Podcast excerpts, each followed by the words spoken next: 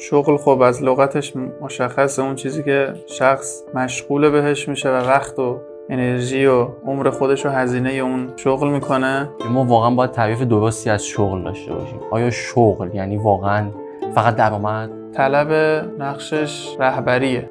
فهم عمیق از مسائل دینی یعنی ما طرح امام جامعه رو متوجه بشیم. در صدد اجرای اون طرح باشیم. و طبیعتا ممکنه یه طلبه هم از الان داره یه فعالیتی رو می‌کنه یه پیریزی رو می‌کنه برای برداشت 20 سال بعد حالا گاهی اوقات اطاعت از فرماندم این نیست که فرمانده دستوری بده. گاهی اوقات باید فهمید که فرمانده چی می‌خواد. طلب هر کاری که می‌کنه تک تک حرکات و سکناتش باید اینا مطابق با خواسته های امام جامعه باشه. بسم الله الرحمن الرحیم. سلام. به سومین قسمت از فصل اول پادکست حجره که در تاریخ 26 مرداد 1402 ضبط شده گوش می‌دید. تو فصل اول پادکست حجره بر روی مسئله هویت طلبگی تمرکز داریم. من محمد رضا آقازاده هستم. به همراه دوست خوبم هادی حسنزاده در استودیو رادیو روایت در خدمت شما هستیم. بسم الله الرحمن الرحیم. سلام. خیلی ممنون. امیدوارم که گفتگوی خوبی داشته باشیم و مفید باشه برای رفقا. انشالله. خب ما ابتدا صحبت کردیم که یک مسئله وجود داره در طلبگی به اسم مسئله هویت طلبگی. که طلبا نمی‌تونن ما طلبا نمی‌تونیم خودمون رو توضیح بدیم نمی‌تونیم بگیم چی هستیم و کجای جامعه هستیم. گفتیم که ما چی کاره ایم گفتیم همون کاری که امام جامعه می‌کنه نبی می‌کنه اهل بیت می‌کردن. ما باید همون کارو بکنیم. یه قسمت رو توضیح دادیم که انبیا چیکار می‌کردن پیغمبر اکرم چیکار می‌کرد. اهل بیت هر کدوم چیکار می‌کردن و این تفاوت تاکتیکاشون و تفاوت رفتارهاشون علتش چی بوده؟ که بفهمیم اونها چیکار می‌کردن. که حالا که میگیم ما باید اون کارو بکنیم بتونیم در واقع تصویر درستی داشته باشیم و بعد تشخیص بدیم که ما باید چیکار کنیم. در واقع تو این قسمت می‌خوام در مورد حق مسئله هویت طلبی حرف بزنیم که ما چیکاره ایم تو جامعه؟ ما باید چیکار بکنیم؟ و از این به بعد بحث هویت طلبگی اون تقریبا شروع میشه. که کار ویژه ما تو جامعه چی هست؟ خب ما توی این قسمت می‌خوایم در مورد دو تا گام حرف بزنیم. در دو گام می‌خوایم به هویت طلبگی بپردازیم. گام اولمون اینه که من با این سوال در واقع این گام رو شروع می‌کنم.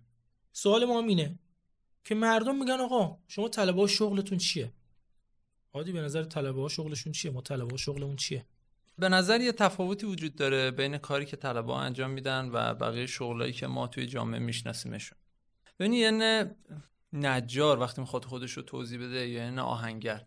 چی میگه؟ یه من کارم نجاریه. با چوب سر و کار دارم این چوبا رو اینطوری برش میدم کنار هم میچینم یه صندلی درست میشه.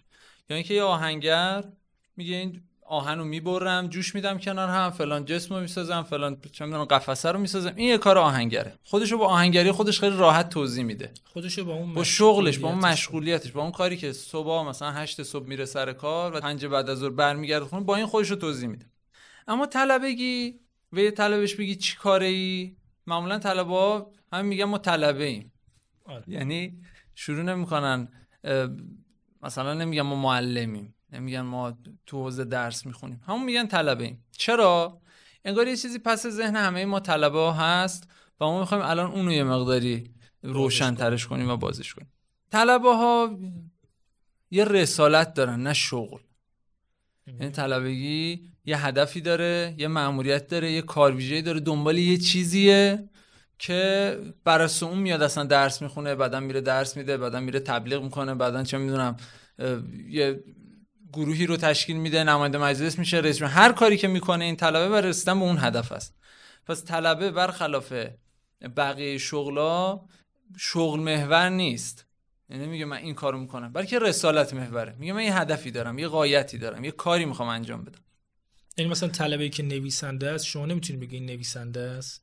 طلبه که مثلا فرض کن پادکست می‌سازه. نمی‌تونی بگی این طلبه پادکست سازه یا طلبه که تدریس می‌کنه نمی‌تونی بگی این معلمه اشتباه تو... بگیم چیه.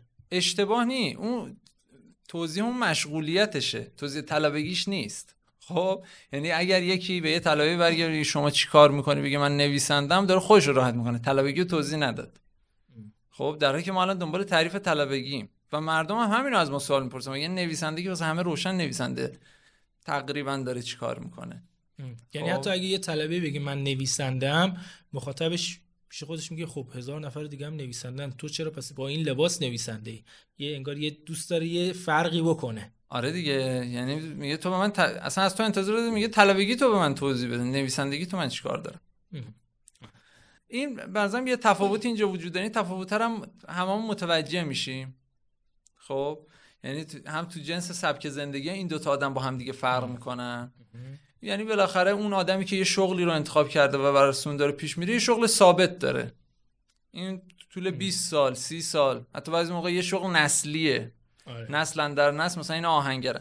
این یه شغلی انتخاب می‌کنن کلا هم همینه کارشون. اما یه طلبه حالا یه نسل از طلاب که چی؟ یه طلبه ممکنه مشغولیت ها و کارهای مختلفی رو انجام بده. در حالی که وقتی می‌خواد خودش توضیح بده با همون رسالتش توضیح میده. یعنی شغل اصلا اینجا اهمیتش رو از دست میده. منظورمون اینه.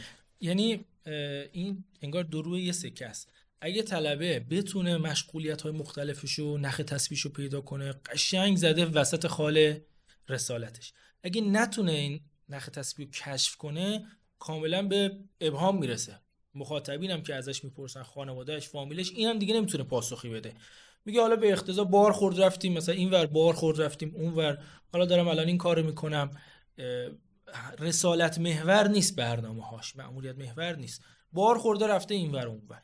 این هم مسئله ای که ما قسمت اول توضیح دادیم. گفتیم آره، مسئله آره. هویت که از طرف حل نمیشه فرار می‌کنه میره سراغ یه سنف دیگه ای. و آره. خودش رو با اون توضیح میده. یا هر کی بیاد می‌تونه اینو با خودش ببره یا طرف هر کی. بیاد اینو با خودش بیام خود حضرت آقا رو تحلیل کنیم این آدم مثلا قبل از انقلاب چیکار می‌کرده؟ درس می‌داده بعد مثلا نامه‌نگاری می‌کرده بین علما نامه علما رو به هم میرسونده سرکشی می‌کرده به شهرهای مختلف. زندان می‌رفته سخنرانی می‌کرده کتاب مینوشته از جهان اسلام اطلاع داشته عربی یاد می‌گرفته ادبیات در هنرها مثلا مشغول بوده با روشنفکرا در ارتباط بوده با اینوریا در ارتباط بوده با اونوریا در ارتباط بوده. تلاش می‌کنه انقلاب به ثمر بنشینه. اندیشه تولید می‌کنه برای ثمر نشستن انقلاب مبارزه می‌کنه جنگ میره کتاب می‌نویسه سخنرانی الان مثلا سخنرانی می‌کنه اداره سیاسی جامعه رو به عهده داره اداره معنوی. این کسرت کارها اگر ما نتونیم با این نخ تسبیح با همون چیزی که شما گفتی رسالت جمعش بکنیم میشه مسائل شتا در زندگی یه آدم که هیچ ارتباطی هم با هم نداره و این آدم شاید خودش هم به بحران برسه دیگه. من یک عمر دست به هزاران کار زدم ولی این کارها هیچ ارتباطی هم به هم نداشت. من هیچ تپه ای رو فتح نکردم. یعنی یه بچه مشترکی توی همه این کارا هست. یعنی آقا هم یه نویسنده است به قول شما هم یه مترجمه هم یه سخنران هم یه مدرس هم یه نماینده مجلس هم یه رهبره هم یه جورایی یه نظامیه کار نظامی انجام میده. همه اینا با هم هست ولی همه هم متوجه میشن این داره یه کاری رو انجام میده. برای یه کاری دست می‌زنه. یه موقع نیاز داره ترجمه انجام بده میره ترجمه انجام میده. یه زمان می‌خواد یه کاری رو رقم بزنه نیاز به تدریس میره تدریس سخنرانی یا هر کدوم از این مثلا میره میگه که آقا بیاین یه مؤسسه بزنیم به اسم مؤسسه رویان رو سلولای بنیادی کار کنیم. آقا تو مگه آخون نیستی؟ چی کار به این کارا داری؟ یه چیزی تو ذهنش این آدم یه مأموریتی برای خودش تعریف کرده که میگه من الان باید رو این دست بذارم. میاد موشکا رو نقطه زن می‌کنه میاد مثلا تو حوزه های مختلف وارد میشه که اگه نخ تصویرشو کشف نکنیم واقعا یعنی برای خودمون حاصل خودشون خودمون رو داریم میگیم. حالا توصیف این شخصیت رو بذاریم کنار. برای خودمون اگه نتونیم نخ تصویر پیدا کنیم واقعا گیج و گنگ میشیم پس خلاصه این شدش که طلبگی یه رسالت یعنی یه هدفی رو دنبال می‌کنه و برای اون هدف ممکنه دست به کارهای مختلف هم بزنه. و از این جهت هم طلبگی خیلی جذابه. به خاطر اینکه یه تنوع شغلی خیلی بالایی داره. و هم اینکه یه آزادگی و آزادمردی خاصی تو طلبگی هست دیگه. بند هیچ جایی نیستی. تو بر شغلت بر اساس مأموریتت شغلت تو عوض می‌کنی. میری یه بار این کار انجام میدی نمونهش هم داریم. خود حضرت آقاست و خیلی هم جالبه که تو روایات هم طلبا رو همینطوری توضیح دادن. به قرآن که مراجعه می‌کنیم به روایت که مراجعه می‌کنیم اونها رو داره با اون هدفی که دارن با اون مأموریت و رسالتی که دارن توضیح میده مثلا العلماء حسون الاسلام. یعنی اینا حسنن. یه کاری باید انجام بدن. دیگه مهم نیست حالا این حسن بودن چطور می‌خوان؟ تحقق. تحققش ببخشن. یا- مثلا اون آیه نفر که آیه معروفیه برای توضیح طلبه ها که آخرش چیه؟ میگه لعلهم یحذرون. برای اینکه م- آره برای اینکه اونا برحذر ده. اینو توی م- تو در جان مردم یه اتفاقی بیفته. حالا اینو چجوری می‌خواد انجام سخنرانی کنه بنویسه یا کارهای دیگه؟ این حالا به صورت خلاصه. این شد گام اول ما. قبل از اینکه بریم سراغ گام دوم خیلی از طلبا می‌پرسن که ما از کی باید بریم سراغ رشته های تخصصی و گرایش های تخصصی. مثلا فلسفه کلام فقه اصول. بعضی میگن از سال فلان از سال ششم سال دهم. از کی خلاصه باید وارد بحث تخصص بشیم؟ تخصص کاری و تخصص علمیمون این سوال از آقای کاظمزاده که پژوهشگر و مدرس مکتب امام هستن پرسیدیم و ایشون سالها تجربه مشاوره تحصیلی و مشاوره مسیر طلبگی رو به طلبه های مختلف داشتن. بسم الله الرحمن الرحیم. سوال اینه که طلاب برای در واقع انتخاب گرایش تخصصشون از چه زمانی و با چه قاعده و قانونی باید این کار رو آغاز بکنم من چند تا نکته به ذهنم تو این جهت می‌رسه. خوب بهش توجه بشه. البته این بحث خب بحث مفصلیه. نکته اینه که ما مقوله ای داریم به نام مأموریت گرایی. مأموریت گرایی به معنای تعیین دقیق و نقطه زن کاری که در آینده طلبگیتون شما می‌خواید مشخص بکنید هست. حالا چند تا مسئله رو به نظرم میاد بعد شما بهش فکر بکنید و خود خود به نتیجه برسید. اولا ای که درش می‌خواید کار بکنید و مشخص بکنید. شما می‌خواید تو فضای دانش آموزی کار بکنید تو فضای سیاسی می‌خواید کار بکنید تو فضای آموزشی می‌خواید کار بکنید تو حوزه تو مجلسی تو دانشگاهی کجایید. این حوزه ماموریتتون اولا اولا باید مشخص بکنید. خب حالا تو اونجا می‌خواید دقیق چه کاری انجام بدید؟ فرض کنم می‌خوام تو حوزه کار بکنم تلاشم اینه که ورودی های حوزه مثلا اگه 10 درصده بکنم 20 درصد. دقیق نقطه زن مشخص. سوال سوم اینه که این مأموریت رو کی می‌خواد انجام بده؟ آیا من به تنهایی می‌خوام انجام بدم؟ مجموعه از دوستانمون هستیم فلان نهاد و فلان مجموعه هستیم. معمولیت گرایی یعنی به این نتیجه برسید آقا من برای این کار باید یک اراده ای در این جهت که حاصل جمع این سه تا نهاد یا چهار تا نهاد در کنار هم دیگه است. باید دست به دست هم بدن و نکته پایانی این که برای رسیدن به اون نقطه طراحی عملیات بکنیم. بگیم خب ما تو نقطه اول این حرکت رو انجام میدیم بعد در تعامل با دانشگاه این نقطه رو به اصطلاح فتح می‌کنیم بعد در ارتباط با مسئولین حوزه این چهار تا کتاب باید نوشته بشه این پنج تا محصول هنری باید تولید بشه و امثال هم. ببینید کاملا ناظر به یک اتفاق اجتماعی بیرونی شما میاید تجهیزات و لوازمی که نیاز دارید رو جمع می‌کنید. شاید نیاز باشه در دانش اصول بعضی از مبانی رو بحث بکنید در دانش فقه به بعضی از پرسش های فقهی جواب مشخص بدید. و امثال هم. اساسا علم نافع به نظرم میاد که تو فضای دینی ما به همین معنا هستش. و دیگه حالا به نظرم میاد طلب خودش میبایست مسیر خودش رو مشخص بکنه. این که حالا بالا مرسوم شده به حال مؤسساتی و مجموعه هایی مسیر طلبه رو مشخص کنن و طلب خودش نمیدانه واقعا تو چه مسیری افتاده. این به نظرم مسیر درست نیست. طلبه باید با یک چشم بازی خودش مسیرش رو انتخاب بکنه و البته از این ظرفیت های حوزوی اهم از مؤسسات تخصصی و غیر تخصصی استفاده بکنه. یا علی. تو گام دوم می‌پرسیم که خب این رسالته متعلقش چیه؟ رسالت رو از کجا باید کشف کنه؟ این مأموریت رو کی بهش میده؟ برس اون توضیحاتی که داشتیم تو قسمت قبل خدا برای زمین. یه برنامه ای داره یعنی یه مطلوبیتی داره. برای کره زمین که نه برای آدمای آره. یعنی می‌خواد یه اتفاقی بیفته که اینو تو آیات مختلفش گفته به انبیاش گفته که اونا رو بگن به زبون خودشون. به زبون خودشون یعنی غیر از کتب آسمانی. اوسیا بارها اینو گفتن. و یه طرحی داره برای مردم برای کره زمین. یه اتفاقی باید بیفته. اون اتفاقو کی میاد روی زمین رقم می‌زنه و رهبری ماجرا رو به عهده می‌گیره؟ اون انبیان اوسیان و نماینده اونها. طلبگی هم همینه. این یعنی طلبه طرح خدا رو روی زمین. ما نبی هستیم. ما شاگردای نبیم دیگه. ورسه نبیم یعنی نبی خودش مستقیم با خدا در ارتباط که اسم این ارتباط گذاشتیم وحی. اینو می‌فهمه و خودش رو زمین اجرا می‌کنه. یعنی طرح خدا رو روی زمین نبی موظفه که تحقق خب ببخشه. ما نبی نداریم چی؟ ما که نبی نداریم. حالا این یه مقدار بحثش میشه کلامی. ما که نبی نداریم امام داریم. یعنی بعد از نبی امام موظفه که این کارو انجام بده. حالا که امام نداریم, حالا که امام نداریم فقیه موظفه که این کارو انجام بده. اون دیگه میشه بحثای ولایت فقیه. ولی این واسه همه ما مسلمه. که خدا یه طرحی داره اون طرح و نبی انجام میده روی زمین و به تحقق میرسونه یا امام به تحقق میرسونه. و هویت ما همینه. هویت ما اینه که اون طرح رو محقق کنیم روی زمین. حالا خب. چون مجرای تحقق اون طرح روی زمین امامه در هر دوره امام معصومه. ولی رسیدیم به ولی فقیه.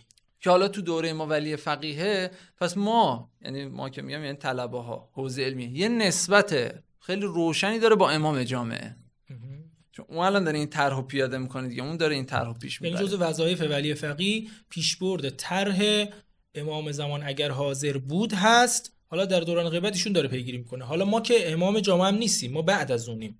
ما طلبا بعد از اونیم. حالا اینم که دیدیم مثلا میگن طلبا سرباز امام زمانن این عبارت عبارت خوبیه.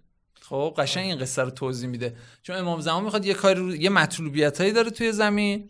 و همه هم میگن که آقا این طلبا باید اون مطلوبیت ها رو تحقق ببخشن دیگه. پس اینجا نسبت ما و امام زمان روشن میشه چون هدفمون یکیه. خب هدف او مثلا تحقق فرض بفرمایید که توحید در کل جهانه هدف ما هم همینه. یعنی رسالت و مأموریت نهاییمون اینه که توحید توی جهان در روی زمین پیاده بشه. خب. حالا ما این طرح رو چطور باید متوجه بشیم که این طرح خداست و به صورت خاص تو هر دوره چه استراتژی داره چه راهبردی داره چه راهکنشی داره؟ اینجا باید ارتباط بگیریم با امام جامعه ولی فقیه. که تو دوران ما ولی فقیه. اینو دیگه مفروض می‌گیریم. پس اینجا شد ارتباط ما با امام جامعه ولی جامعه روشن شد. هدفمون چیه؟ هدفمون همون طرح خداست که تحقق توحید در زمینه. این طرح ما چطور باید متوجه بشیم؟ یه بخش رو مستقیم میریم خودمون از قرآن می‌گیریم. امروزی شدهش رو از ولی فقیه. از ولی ف... به خاطر هی باید با اون هماهنگ باشیم. که اون داره چیکار می‌کنه؟ اون دنبال چیه؟ اون الان زمانه چیه؟ اون تعیین می‌کنه. او تعیین اونم که تعیین می‌کنه ببین بعضی موقع این الفاظ رهزن میشه. اون تعیین می‌کنه بزن انقدر دلش می‌خواد. نه. اون عینی شده یه توحید که از حضرت آدم گفته شد تا حضرت خاتم رو در زمانه حال الان میگه آقا مثلا باید جنگ اقتصادی کنیم. بله. جنگ رسانه کنیم. یعنی اونو می‌کشه الانش و تکلیف الانه رو روشن می‌کنه برای ما. پس ما باید ما باید چی باشیم نسبت به طرح الان امام جامعه ولی فقیه باید دنبال تحققش باشم مجریش باید باشم بله. حالا به هر روشی. ممکنه نیاز باشه براش کتاب بنویسم براش بیل بزنم براش اسلحه بکشم اسلحه دست بگیرم. یا صبح تا شب برم سر کلاس. ولی اون طرح مهمه. اقامه اون مهمه. حالا نقش ما آره دیگه نقش ما می‌تونه هر چیزی باشه. واقعا. خدا آقا میگه بعد از اینکه من دوره ریاست جمهوری تموم شد یکی از من پرسید شما برنامه چیه؟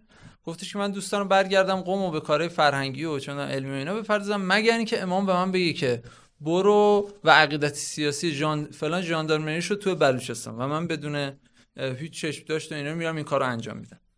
ببینید بر اساس اون اراده ای که ولی داره این رو تعیین می‌کنه. نقشش میگه من نقشم هر چیزی می‌خواد باشه باشه. من مهم اینه که توی این طرح بازی کنم.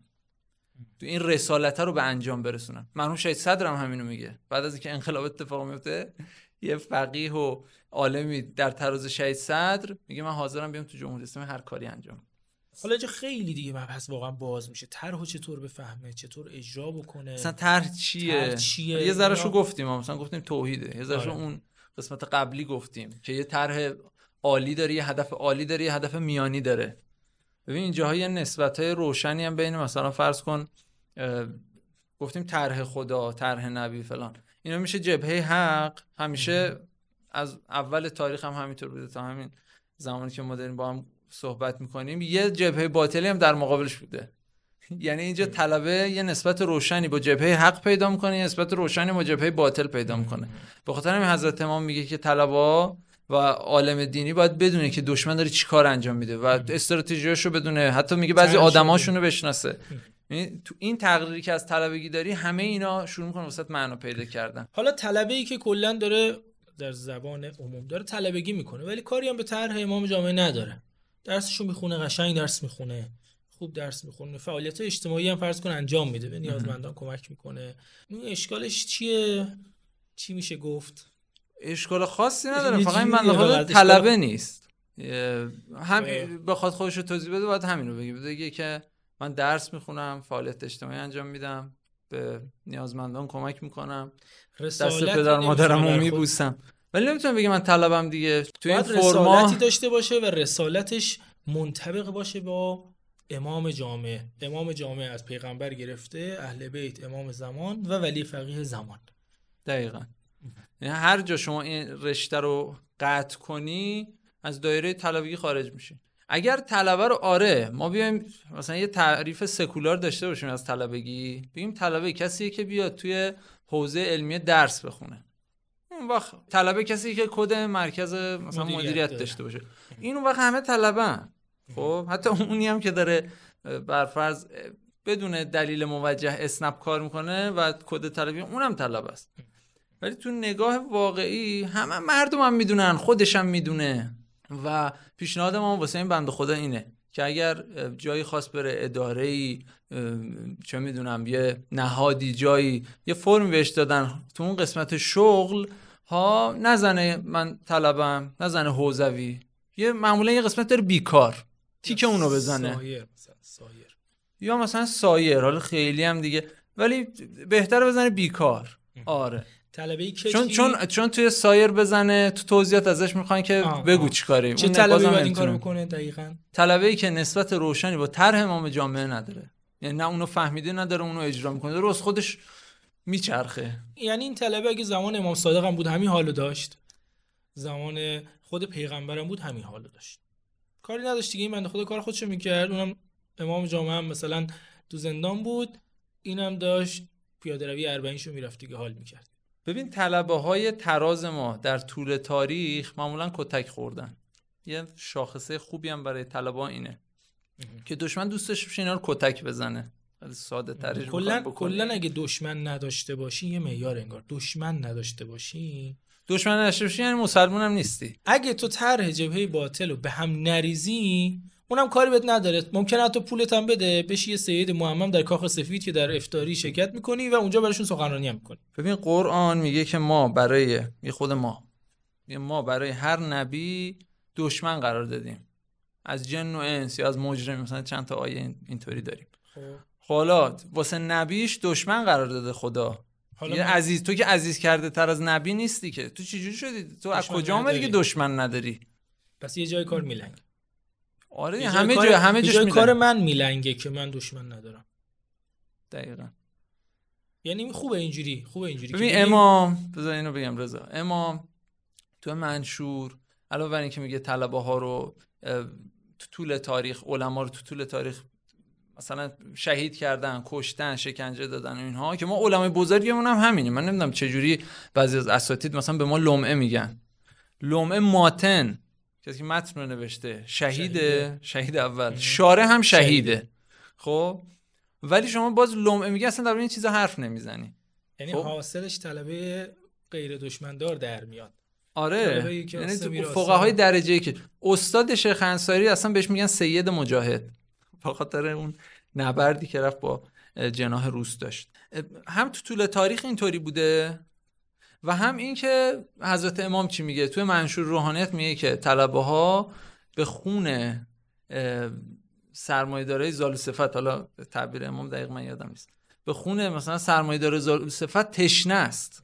دل به دل راه داره دیگه. دشمن از طلبه بعدش میاد. طلبه به خون اون تشنه است.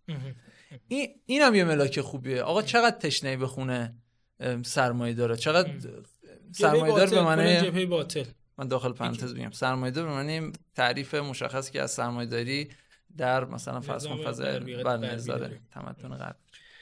خب دیگه فکر کنم تا اینجا کافی باشه چون زمانمونم آره. طولانی شد می‌خواستیم کوتاهش کنیم. نمی‌دونم چه اتفاقی براش بیفته. این گام دوم که ما مطرح کردیم یه مسئله میمونه.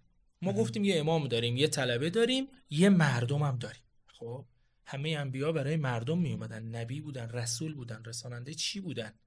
خبری برای مردم. اینکه کلا طلبه نسبتش با مردم چیه و توضیح بیشتر چه بسا کار ویژه طلبه تو جامعه که می‌خوایم در, در, در واقع در قسمت بعدی در موردش گفتگو کنیم. خوبه که شما رفقا طلبه عزیز به این سوال ما پاسخ بدید. نسبت طلبه با مردم در به ثمر نشوندن اون طرحی که گفتیم باید از امام جامعه بفهمه چیه؟ پاسخهای خودتون رو به آیدی حجره پادکست بفرستید. خب حرفای ما هم تموم شد. چیزی که شنیدید قسمت سوم پادکست حجره بود. می‌تونید با جستجوی عبارت رادیو روایت در ایتا شنوتو و کست باکس به پادکست های ما گوش بکنید و به صفحات ما دسترسی پیدا کنید.